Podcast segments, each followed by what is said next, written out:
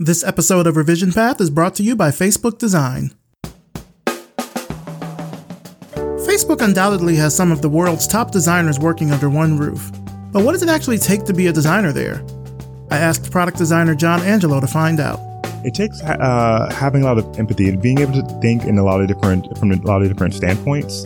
Like uh, for example, one big thing that that you have to take into account is how many different demographics and types of people that you're designing for at Facebook. You're, you're building a, a great product that works well for everyone. It's, it's, best to not think in a bubble, to think outside of the box, and to you know um, bring a whole lot of different perspectives into your designs.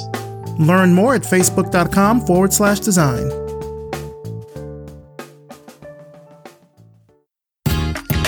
You're listening to the Revision Path Podcast, a weekly showcase of the world's black graphic designers, web designers, and web developers.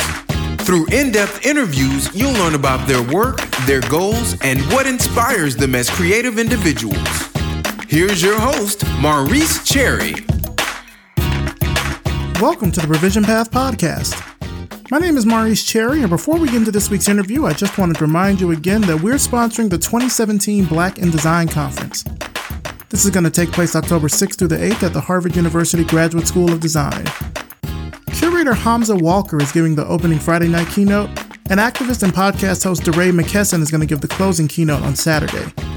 General admission tickets are still available. I'll put a link in the show notes so you can get yours today. The presenting sponsor for this week's episode is VideoBlocks. You know, if you've ever been in the need for a quick video for a web project, or if you're like finishing something up in After Effects or Premiere, then VideoBlocks is for you. Get HD footage, motion backgrounds, After Effects templates, and a whole lot more. And new clips are added all the time, so there's always something fresh when you go back. Go to videoblocks.com forward slash revision path and get all the clips you can imagine for just $149 a year. VideoBlocks V I D E O B L O C K S dot com forward slash revision path. Now let's talk about our sponsors MailChimp, Hover, and SiteGround. Automation is huge, and the great thing about MailChimp is how they use automations to help make your email marketing efforts more powerful. You can set up automations to reward the most active people on your list, send order notifications, and follow up on purchases, and now you can even do retargeting you know how you'll browse something on Amazon and then you magically see an ad for it on another site? MailChimp can help you do retargeting like that. Sign up at MailChimp.com today for a free account and give it a try. MailChimp, send better email. Your online identity really begins with your domain name. No matter what kind of an artist or a designer or developer you might be, showcasing your passion online is super important. And Hover makes the process of finding a domain super simple with hundreds of domain extensions, personalized email, and award winning customer service. Go to hover.com forward slash revision path and get 10% off your first purchase. SiteGround's hosting services are crafted for professional, business, or enterprise projects. They let you build better, faster, safer websites more easily, and they offer multiple options that your websites can grow into. All plans on SiteGround have managed WordPress hosting, they include staging and Git integration. So get started today by visiting siteground.com forward slash revision path and get 60% off on all hosting plans. SiteGround, web hosting crafted with care. Now for this week's interview. We're talking to Mikhaile Solomon, founder and director of Prizm Art Fair in Miami, Florida. Let's start the show. All right, so tell us who you are and what you do. My name is Mikhaile Solomon. I'm the director of Prizm Art Fair. We are an art fair that's located in Miami that happens during Basel Week. And we have a special focus on uh, exhibiting African and African diaspora artists who reflect global trends in contemporary art. And this is our fifth year anniversary. We'll be hosting it in December 5th through December 17th in Miami. Nice. Mm-hmm. How did you first get started with Prizm? I started working on Prizm. I was working on a couple of art projects as an art administrator prior to beginning Prizm. I worked with another art fair before and I really enjoyed that experience. I learned a lot about the contemporary art field and practice and uh, worked with a lot of artists that whose work I really admired and enjoyed. And so just started decided after that experience that I would just start fresh and start my own project, something that I could really believe in and that I hope the artists that I work with believe in. I believe I began it, I think it was July of 2013 that uh, we incorporated and started down this little journey. It's been a while. I've learned a lot in a very short span of time working on the project, and I'm just looking forward to continued growth and sustainability. Now, as the director of this this art fair, what are some of your just regular tasks that you end up having to do? When I guess you know as it comes up to the event, what are you working on? So it's really a lot because I still largely do a lot of the bulk of the work on my own. So it ranges from courting sponsors to updating our website to designing our marketing materials to working with press on communications to designing our, our, invitations. It's really an all encompassing, holistic process for me. So there's a lot of project management involved, you know, developing partnerships with other cultural institutions to make sure that there's a multiplicity of levels at which people are communicating with our message yeah, there's a lot on a daily basis. I'm writing emails to people, I'm designing things. It really runs the gamut. now, do you have a, a staff that helps you out with some of the stuff? Right now, I have an advisory committee of about four people, and I have four interns, and they're all kind of scattered about. So I have two interns here in Miami that help me, and then I have two interns in Washington, D.C. that uh, support where and when they can. Okay, so you kind of have some some remote help. That's good. Yes. Uh huh.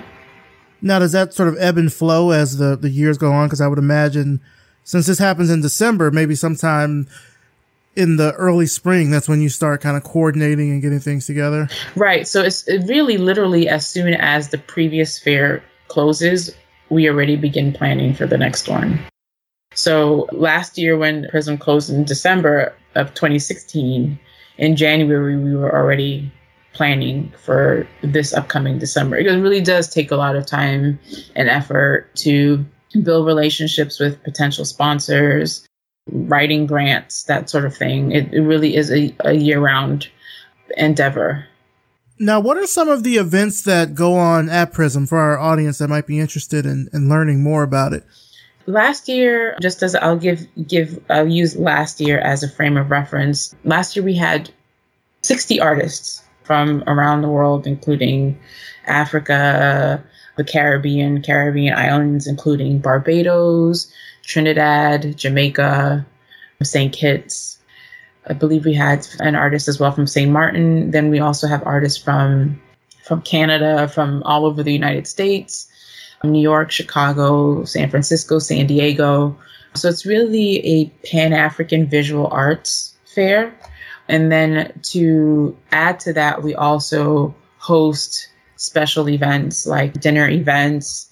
Sometimes we do film screenings as well from Black filmmakers. So it really becomes like a really holistic, creative visual arts art fair. And we host our art fair during Art Basel. So in addition to having access to our events, you know, there's always other events happening around Miami at the same time. So you can really immerse yourself in Miami's cultural landscape. It, Miami becomes a very international city during that week. And it's always the first week of December. That's essentially what we do. We also have performance artists. So essentially, Prizm is broken down into four different layers of programming. We have the visual arts component, the, the actual art fair where you see the various contemporary artists we have exhibiting. Then we have Prizm Perform. Prizm Perform is our section that focuses on performance artists. So we usually have about two to three performance artists each year, and they do maybe about 30 minutes of performance work. Then some years, um, last year we didn't have any film, but the year prior and the year prior to that, we did have film screenings. And then we also have Prizm Preview, which is sort of our like events section where we have either a really a really great party or we have a sit down dinner where our guests get to interface with some of the artists who are exhibiting at the art fair. So, from what you're you're describing, we have something kind of similar here in Atlanta. We have the National Black Arts Festival. I'm sure you've heard of that. Yes, I have. Mm-hmm. And it's kind of a similar thing where there's uh, they do a film screening. They've got like a big vendor fair, like so you can go and buy a bunch of different things. Mm-hmm. They've got they have they do have musical acts. I remember they have musical acts. So it's kind of like what you're describing. Right. And because, like you said, it's going on during Art Basel, you have all these other activities that you can attend as well. So was Prizm always during that time, or did it just sort of end up migrating to that time to accommodate more guests? No, it was always, we started it and it's always been during Art Basel Week. hmm Okay. But we also, we also have, so I'm also an independent curator. So during the year, I work with other art galleries and other cultural spaces, and I will develop exhibitions both he- in, here in Miami and outside of Miami. So sometimes I think I've done projects with Rush Philanthropic Arts Foundation in New York, where I exhibited or curated an exhibition and I want to say it was 2015. It was called My Big Black America, which was named after the, I guess, the, the, the central piece in that exhibition. And I've also done exhibitions here in Miami at the Little Haiti Cultural Arts Center, as well as the African Heritage Cultural Arts Center. So we try to, as I as I mentioned earlier, we try to partner with other cultural institutions so that other audiences get a chance to interface with the work that we're doing, as well as share our audience with the cultural spaces that host us. What makes the Miami kind of art and design scene there unique? Miami is a, a space that is it's still very young in its development, in its cultural development. So there's really opportunities here to be creative on a much more consistent base because the barriers of entry are, are fairly low. So if you have good ideas and you have really novel ideas, you can really make an imprint here where, you know, in other communities like like say New York or LA, it might be a little bit more difficult mainly because they already have very well established cultural spaces and they're a little bit more difficult to penetrate. I think in Miami you can you can kind of be very experimental. You can test new and different modes here where I think in other spaces it might be a little bit more difficult to do so. And I would imagine Miami is also probably pretty unique because you have such a strong kind of Caribbean influence as well. Oh, yeah. You have Cuban, you have Haiti. Yeah, yeah. M- Miami's a very Caribbean slash Latin American space. In many ways, I've heard many people say that it doesn't even feel like it's a part of the United States because it's so it's so Caribbean and it's so Latin American. So in that respect, the, the cultural explorations here are usually very rooted in the people that exist here. And so, yeah, I think if you're looking to have a different experience from what you you might have in other parts of the United States, Miami does offer that. But it, it's definitely not without its challenges. But I definitely do think you you you get to you get to feel a different pulse here in Miami than you would other other places. Let's talk about your background for a little bit. How did you first get started? Not with, with Prizm specifically, but getting into this particular field, into curating, into mm-hmm. arts and festivals. How did you first get started? So really, I'm an architect by education. I went Okay. I went to architecture school. I have my master's degree in architecture. And something I loved about going to architecture school is that it was a place where you can just be very playful and very experimental. You really kind of found out, I really found out where my creative in- inclinations and my creative strengths were when I was in architecture school. Because it was, architecture school is hard, it's rigorous, and it forces you to kind of focus on, like, like find where your creative strengths are. And so I spent, you know, about, I think it was about four and a half years in architecture school. And I worked at a number of architecture firms while I was in school and after after I left school. Architecture for a person like me was working in the industry was difficult because I'm a very I'm part introvert, part extrovert. And at the time, at that particular time in my life, when I when I left architecture school, I was very extroverted. So sitting behind a computer for 12 hours was very difficult for me. And that's, you know, that's kind of what the industry demands. It demands focus, consistent focus every single day. And it's not that I lack focus, but I, at that time, I was still very much a very social person. Like I liked being around people and talking to people and, and networking and that sort of thing in a way that working and at least in the corporate structure of architecture didn't really allow for that.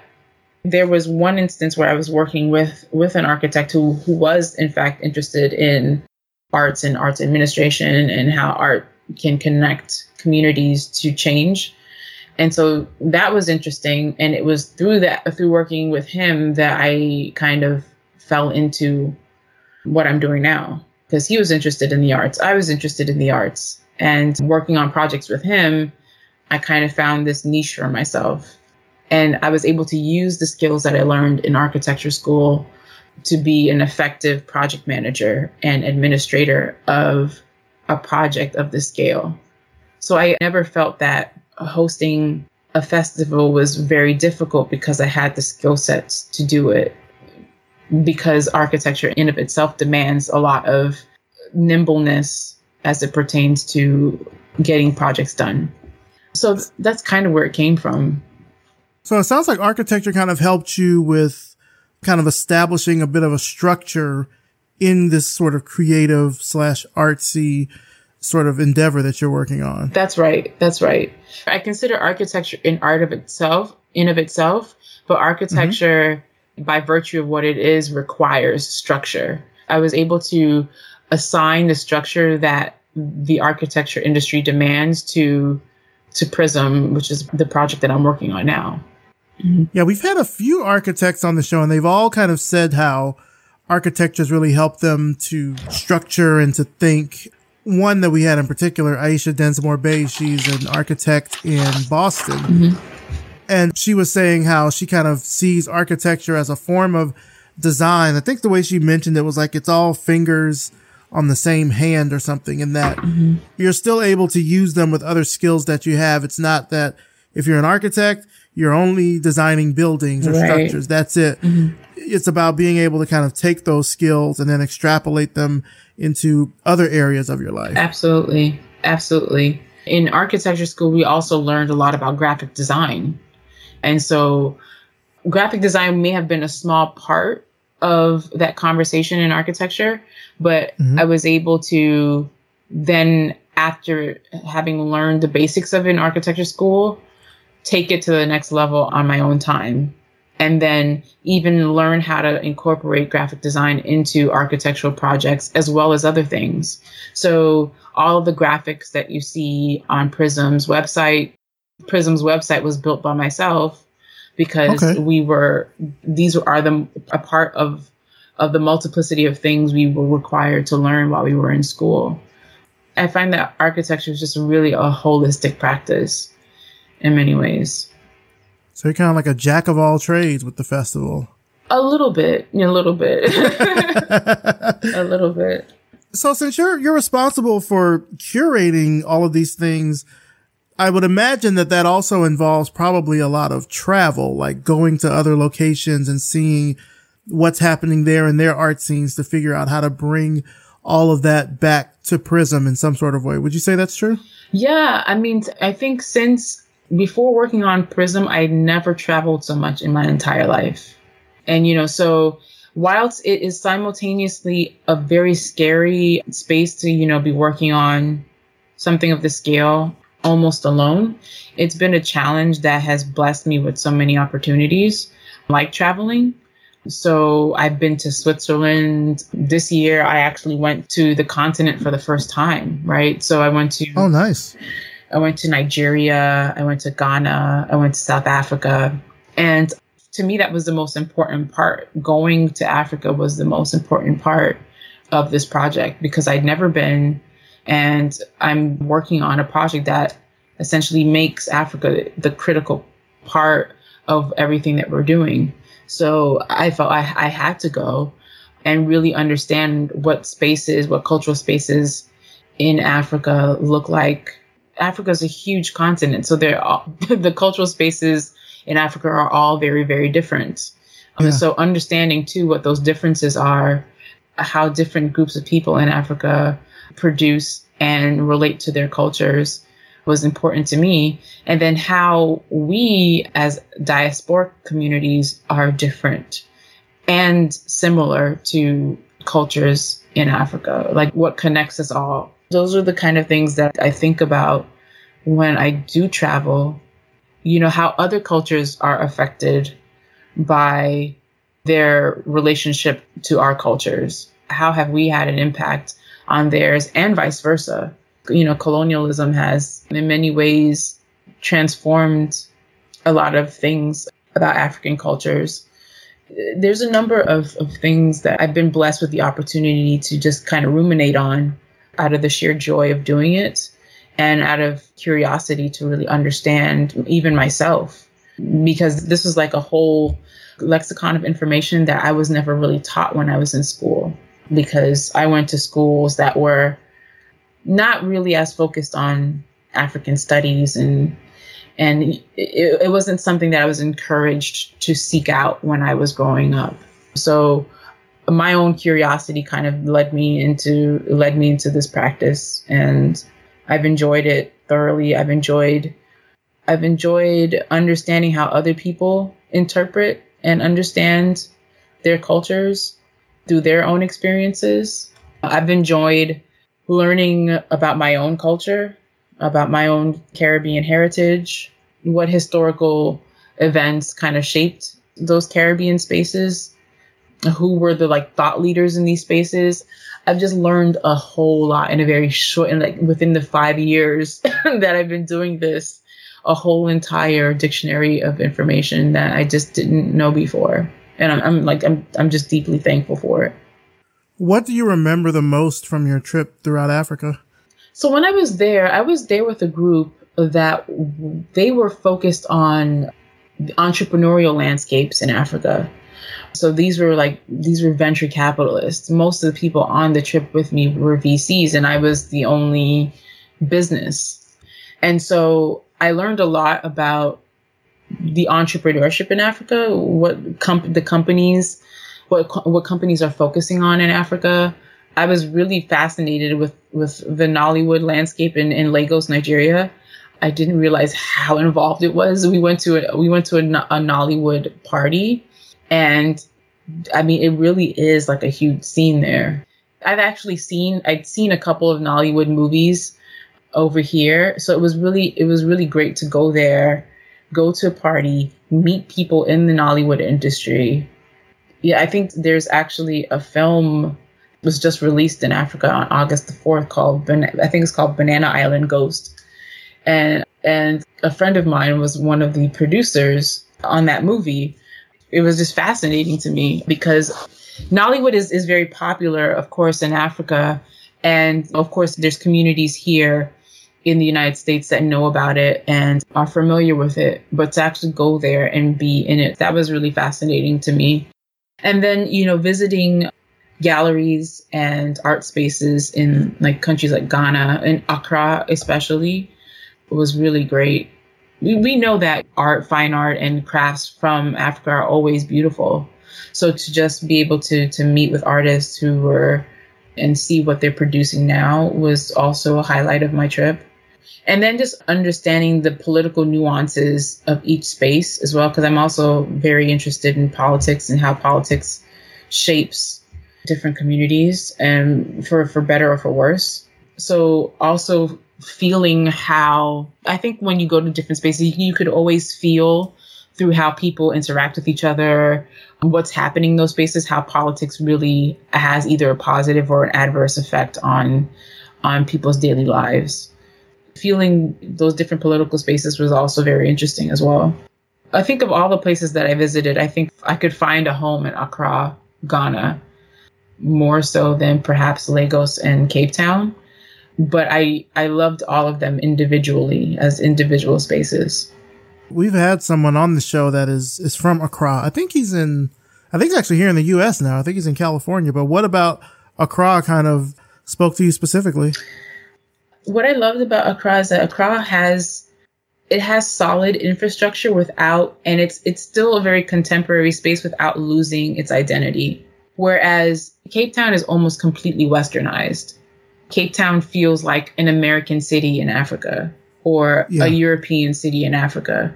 Whereas I find that Ghana Ghana still feels modern, but it hasn't lost its I guess quote unquote Africanness if that makes any sense. It's still very, very cosmopolitan without losing its cultural touchstones. Right. And it just felt like a good space. Like I, I, I felt like I could still have like almost like a, a New York experience, but it still be of that place and of of the culture and of the people there. I also felt that it was a very affordable city.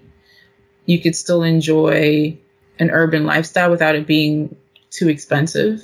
It felt like a very walkable city. It had all the amenities that, as a person who was raised in a Western space, that I could still experience those amenities there, but still enjoy, you know, the culture there.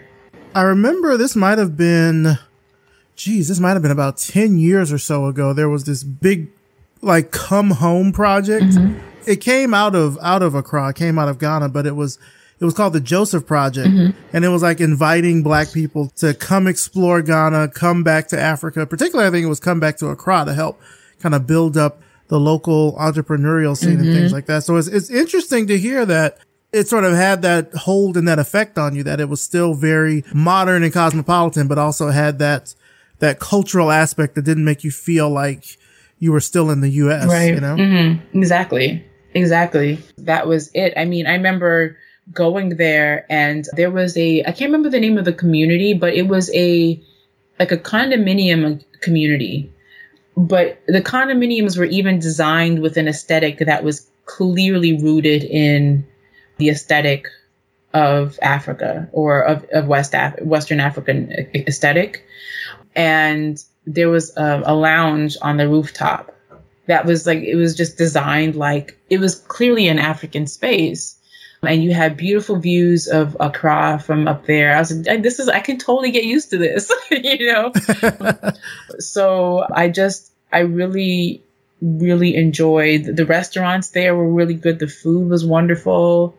I really liked it a lot. I think they have um from some of the people that I met there, I met with some people who were in education there, so I understand they have a very strong univers- university system there. And there was some other uh, folks that I met there in the innovation space who are there. I think they're kind of like the forerunners in creating a technology park for you know startup companies in, in Ghana. They're definitely thinking about industries, how technology and how industry can support sort of the, I guess, the problems that Africa, West Africa, as developing economies are trying to tackle, like infrastructural mm-hmm. issues, how to support agriculture. I really do think that West Africa has the potential, and they're actually in the process of being a part of that of this process is being the setting precedents for technologies that support developing economies globally like I personally, like once I, I get my 40, 40 acres and a mule, I would love to invest in more, more companies that are coming from, I actually recommend this that people, particularly African Americans who have the disposable funds or income, mm-hmm. really pay attention to companies that are building themselves in this space and really investing in them so that they can thrive and be active members of the global economy. Yeah, last year I remember I interviewed, he's an entrepreneur. He has his own video game company in Cameroon. Mm-hmm.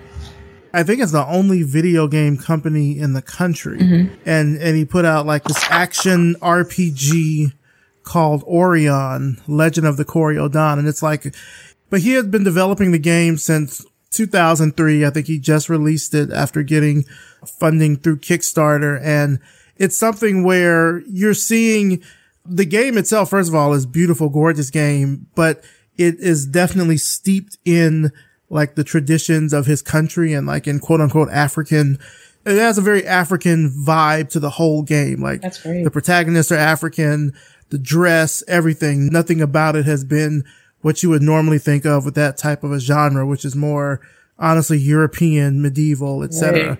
It's great to to see what's coming out of the continent. And like you said, that there are kind of these ecosystems there where you have Africans that are solving problems for Africans. Like Right. you have people in Ghana solving problems for folks in that community. And it's not something where, you know, Silicon Valley Right. in the US is trying to figure out, Right. well, what do they need over in Africa when Mm-hmm. it's such a big place? There's all these different countries. And even in these countries, there might be different needs from city to city. So, Right. Absolutely. Yeah.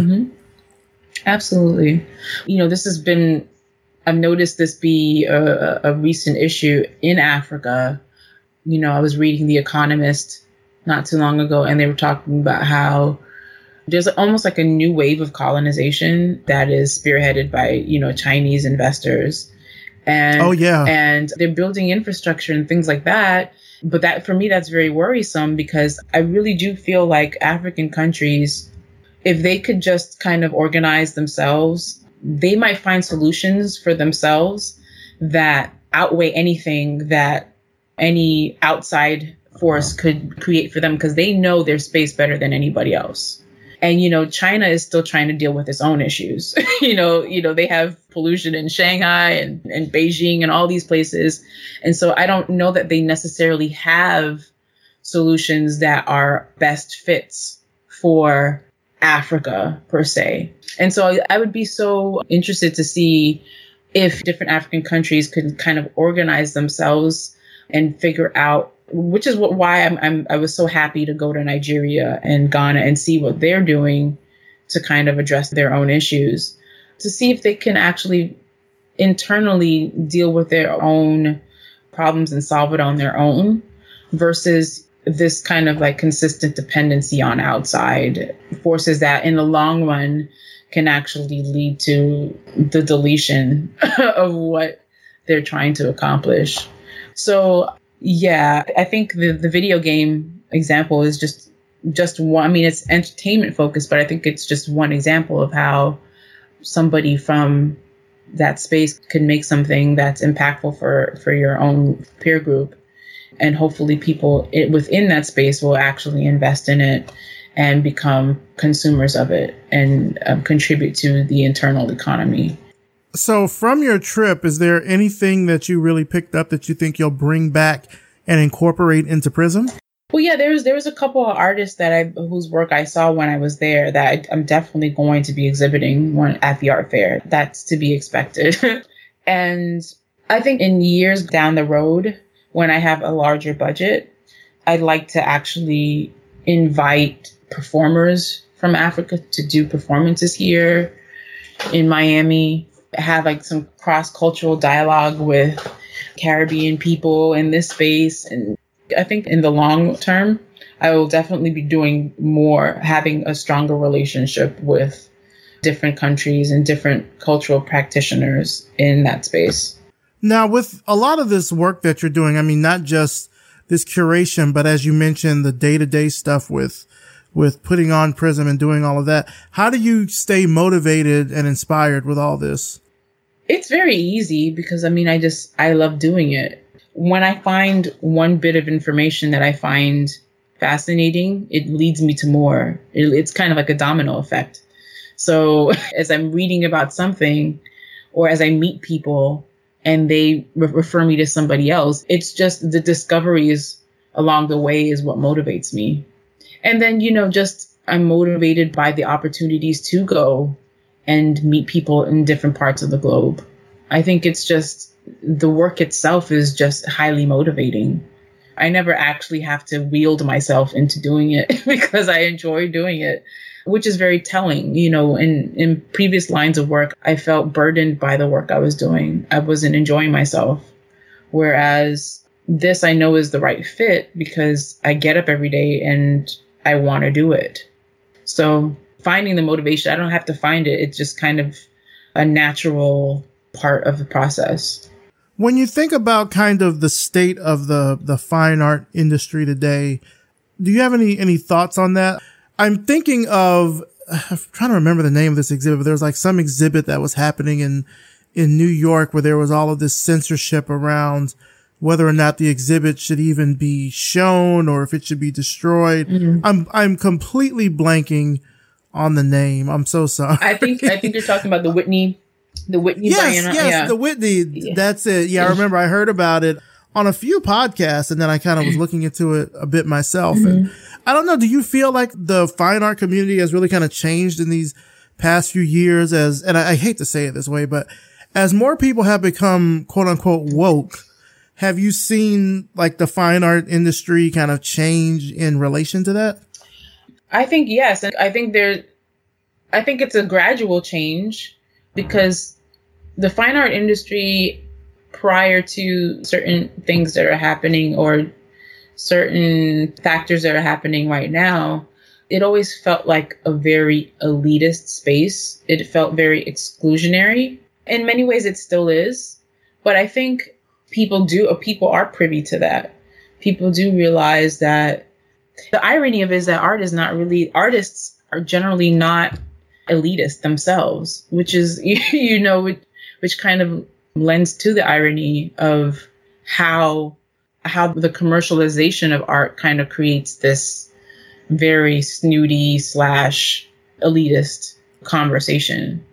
But I do think though that in understanding that these kind of systems exist to kind of perpetuate wealth disparity in many ways, practitioners within it, particularly practitioners of color, have recognized that their cultural production has long been a part of the conversation without receiving the the same degree of accolade and appreciation as you know say other practitioners who are more euro aligned so to speak i got my you. euphemisms are beautiful today i don't know what's going on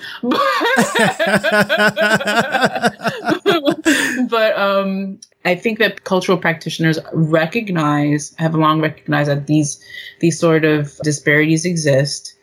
I don't think there's really a good reason for it other than perpetuating a wealth gap because simultaneously while art is art, it's part of archiving historical events. That's I mean, I consider that a part of what art does. It it also does function as as commodity in many ways. And you know, since it does function as a commodity, you are aware of how certain things function in the marketplace, how certain works function in the marketplace and others, and how others function in, in the marketplace. You are attuned to those things. I mean, that's part of the reason why I began Prizm. Prizm for me was me recognizing that I didn't see a lot of cultural practitioners of color, of African descent, um, really successfully participating in the arts marketplace. And I didn't, I still didn't feel that there was entry points for emerging artists from of African descent and from Africa to really, to really make waves without being deceased, you know, or near deceased. So I think those things are very, they're changing a lot. We have cultural practitioners from Africa and from the African diaspora who are young now, who are highly successful. There's a young lady, she's, I think she's of Nigerian origin. Her name is Njideka Akunyili Crosby. And her works are selling at six figures. She's doing incredibly well. She's a Yale graduate, MFA, and I think she got her BFA from Philadelphia Academy of Fine Arts. She's doing incredibly well. And you have other young, her other contemporaries that are, are doing just as well. And that is progress. So, yeah, I think slowly but surely those things are being addressed. And I'm sure things will be different 10 years from now as well. I just remember for people that are listening, the, the whole Whitney Biennial controversy, there's this this painting by this artist, Dana Schutz, mm-hmm. and is depicting Emmett Till, mm-hmm. but it's depicting him kind of in an open casket sort of way. And so the controversy was and still is mm-hmm. around, you know, uh, having a white artist mm-hmm. appropriating an image like this that shows kind of such brutal violence. Right. So, right. I'll put a link to it in the show notes so people can, can check it out in case they hadn't heard about right. it. Now, Prizm, like you said, is coming up on five years. What has this event taught you? Mm-hmm. It's taught me that people want to see this content. Uh, that that that Prizm has grown the way it has in the past five years tells me that people want to see work like this. They want to see a project that kind of stretches the stretches the envelope. People want to be challenged. It's taught me a lot about my own personal capacity for taking on projects of this scale and being able to manage it gracefully and yeah, to man- to be able to to manage it without kind of succumbing to stress. It's taught me a lot about business, just being managing a business, what that requires and yet and it's taught me a lot about people, about how varied our own spaces, our own African and African diasporic spaces are, that they're not this monolith that people think that people from other cultural spaces think it is. It's very, people do things very differently. And I've had an opportunity to really see and understand to some degree how people operate in different spaces. So, yeah. You know, I say that that same thing about Revision Path mm-hmm.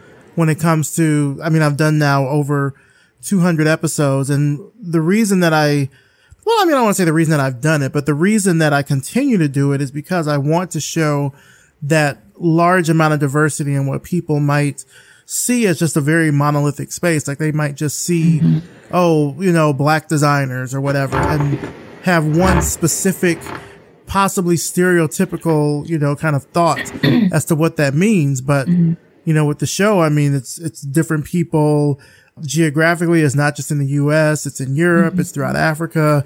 It's in Australia. I hope to get to Asia and Brazil, mm-hmm. hopefully this year. Yes. If not this year, then definitely next year. I mean, not Brazil, but South, South America. Well, Brazil's in South America. Right, right. uh, but, but also like there's variety in, in discipline and there's variety in age and there's variety in so many other different, you know, different demographics, so to speak. So I, even have it when people go to that archive page of all the episodes. Like I purposely don't paginate that and make it one big wall of people. So there's no excuse if someone's like, Oh, I can't find black designers or whatever. I'm like, you have people here of every shape, size, color, nationality, what have you on this this one page. And so I, I totally get what you mean there with showcasing the diversity and what might be seen as something very monolithic. Mm-hmm. Now, if you had your way with Prizm, who would you love to exhibit or who would you love to have there? Oh my gosh. Just one? yeah, like like like dream, like you had a, your dream budget. Mm-hmm. Who would you want to have? I think it would be a toss up. I'm going to name a woman and a man. Okay. So it would be on the male side, I think it would be either El Anatsui or Nick Cave. Those are my two okay. male choices. And then on the woman's side, I think I would love to have Carrie Mae Weems mm. or the same young lady I mentioned earlier, and, and Njideka Akunyili Crosby. I've had a lot of really amazing artists in Prizm so far. I'm, I'm actually very blessed and pleased with the exhibitors I've had in Prizm so far. So I have no doubt that eventually at some point I will be able to to to have my dream list fulfilled. mm-hmm. Yeah. Where do you see yourself in the next 5 years? In the next 5 years, I would like Prizm to actually have additional satellites beyond Miami. So maybe a satellite in New York, maybe a satellite in Chicago, maybe a satellite in Nigeria or even Ghana. And and then be once we sort of get the foundational we get prizm settled in those different satellites, then I'd like my architectural skills to kick back in and do some like actual community development work. Mm-hmm. Oh, what kind of community development work? specifically kind of like alleviating, creating workable and really trying to figure out this whole gentrification issue like how to mm-hmm. how to really mitigate it because gentrification is not necessarily a bad thing gentrification the part of gentrification that that's horrible is the displacement part of it but cleaning up a neighborhood can never be a bad thing. Right. The part that's bad is that once you clean it up, the tax implications of that and the property taxes go up. It becomes cost prohibitive for for people who don't necessarily make six figures or or even five figures or higher five figures. That's the problem with gentrification. So, you know, kind of thinking about community development, building projects and building housing for people such that they can still enjoy healthy, sustainable communities with amenities without necessarily having to be millionaires. you know, like you don't have to be a millionaire or even you don't even have to make six figures, but you can still have access to education. You don't have to live in a food desert just because you're not making six figures.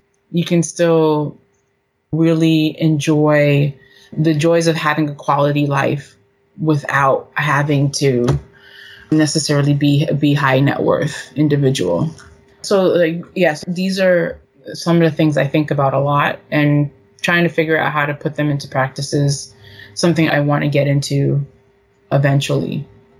Yeah, I feel like it this year they're actually I think by the time this podcast airs, I'll be not at, but I'll be going to the Black in Design conference, which takes place every every other year at Harvard. Harvard this yeah. is actually the second. This is the second year that they're, well, the second time that they're putting it on, and I went the first time in 2015 and it was so amazing seeing, first of all, it's, it's more so geared towards urban planners, mm-hmm. which I think kind of deterred a lot of people that I tried to get to come to it because they are more digital designers or product designers and they're thinking, oh, well, that doesn't really apply to me. And part of my thinking is, look, it's a conference called Black in Design. Mm-hmm. How many of these are you going to go to in your career? Let's just go. Right. Like the tickets were like 50 bucks. Mm-hmm let's just go. But the things that they discussed there were around issues of like gentrification. They were around historical artifacts. Mm-hmm. Um, and they did it in this way where each session kind of, I don't know, they kind of grew out of each other, almost like those Russian nesting dolls. Right. Like the first session would be about the city. And then the second session is about the region. And the third session is about like the state. And then it like grows out from there. Mm-hmm. And each of the people that they had talked about how they use design mm-hmm. to help impact communities, whether it's putting together neighborhood eating programs so this community can have better health mm-hmm. or maybe it's designing a public plaza that pays tribute to the African slave trade that happened in Brazil or something like that. Mm-hmm. It, it was a really good event. I'm really excited to see what's going to be discussed this year because it's more so around mm-hmm resistance and coalition building, oh, which I think right. is really important mm-hmm. in this time. So mm-hmm. I'm really excited to see what, what that is going to be. And that's because I was actually supposed to go. I remember a friend of mine, Michelle Joan Wilkinson. Her, oh yeah. yeah, her and I were like, oh, we need to go. And I was actually going to go, and she ended up going. And at that time, I hadn't met her yet, but we were just kind of virtual friends. And mm-hmm. we were mm-hmm. like, yes, let's meet up and let's go. But my schedule kind of deterred me because uh, I think at the time I was still working for another organization in addition to Prizm. And so my commitments for my other job didn't allow me to go anymore. But I heard that it was really great. So I would love to go this time around. Do you know what time of the year it's going to be? Because I've kind of fallen off. I don't think I'm on their mailer or anything like that anymore. Yeah, well, their website just relaunched recently. They just opened up early bird tickets at the beginning of this month. Okay. I think the early bird tickets are are sold out, but they have general admission. But it's going to take place October the 6th through the 8th. Okay. And if they do it like they did the first year, they're going to live stream the whole thing. Oh, that's great. Mm-hmm.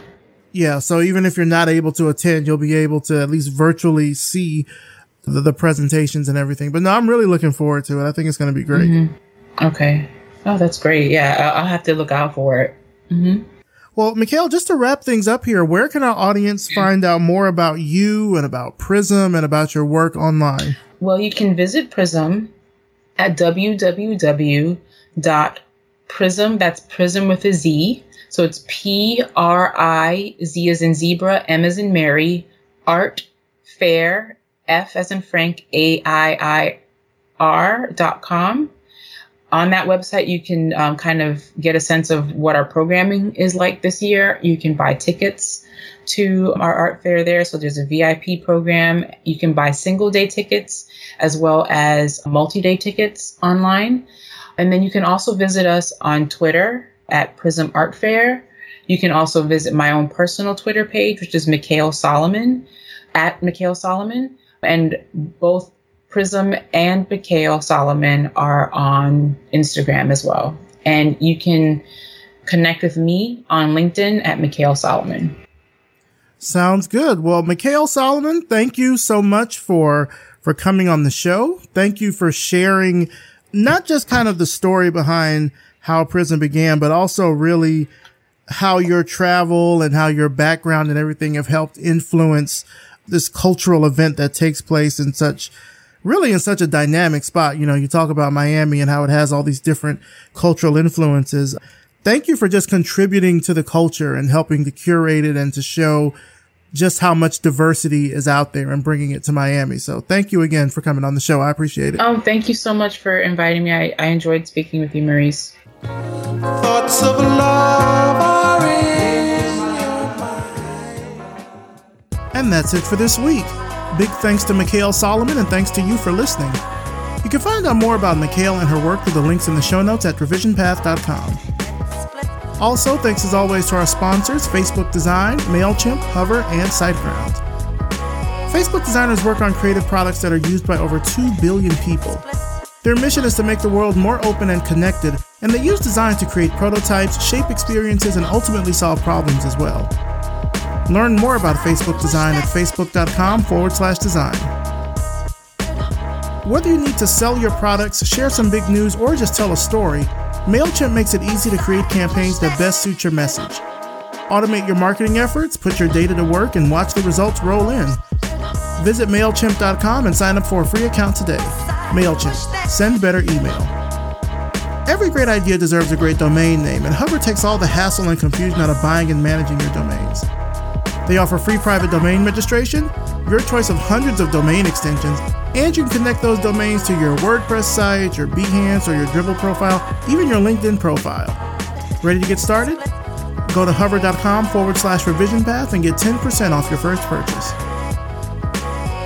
Since 2004, SiteGround has been empowering web professionals and beginners alike to build better, faster, safer websites easily without having to worry about hosting. Visit siteground.com forward slash revision path to get 60% off on all hosting plans. SiteGround, web hosting crafted with care. Also, don't forget about the presenting sponsor for this week's episode, VideoBlocks. Head on over to videoblocks.com forward slash revision path and get a ton of great stock footage for just $149 a year. That's V I D E O B L O C K S dot com forward slash revision path. Save on millions of studio quality clips from VideoBlocks. This episode was edited by RJ Basilio and produced by me, Maurice Cherry. Our intro voiceover is by Music Man Dre with intro and outro music by Yellow Speaker. If you liked this episode, please do me a huge favor. First, subscribe to us on Apple Podcasts, and next, leave us a rating and a review. It only takes a minute or two. It really helps the show out by bumping us up in the rankings for Design Podcast and I'll even read your review right here on the show. Revision Path is brought to you by Lunch, a multidisciplinary creative studio in Atlanta, Georgia. Visit us at yepitslunch.com for all your design, strategy, and creative consulting needs. And if you like the work that we're doing here with Revision Path, then please consider becoming a patron. You know, now more than ever, Revision Path needs your support to make sure that stories about black designers and creatives in our field are being told in their own words. So if you support us, if you support our mission, just go to patreon.com forward slash revision path and pledge today. For just $5 a month, you get access to behind the scenes information about the show, upcoming interviews, and so much more. Thanks so much for listening, and we'll see you next time.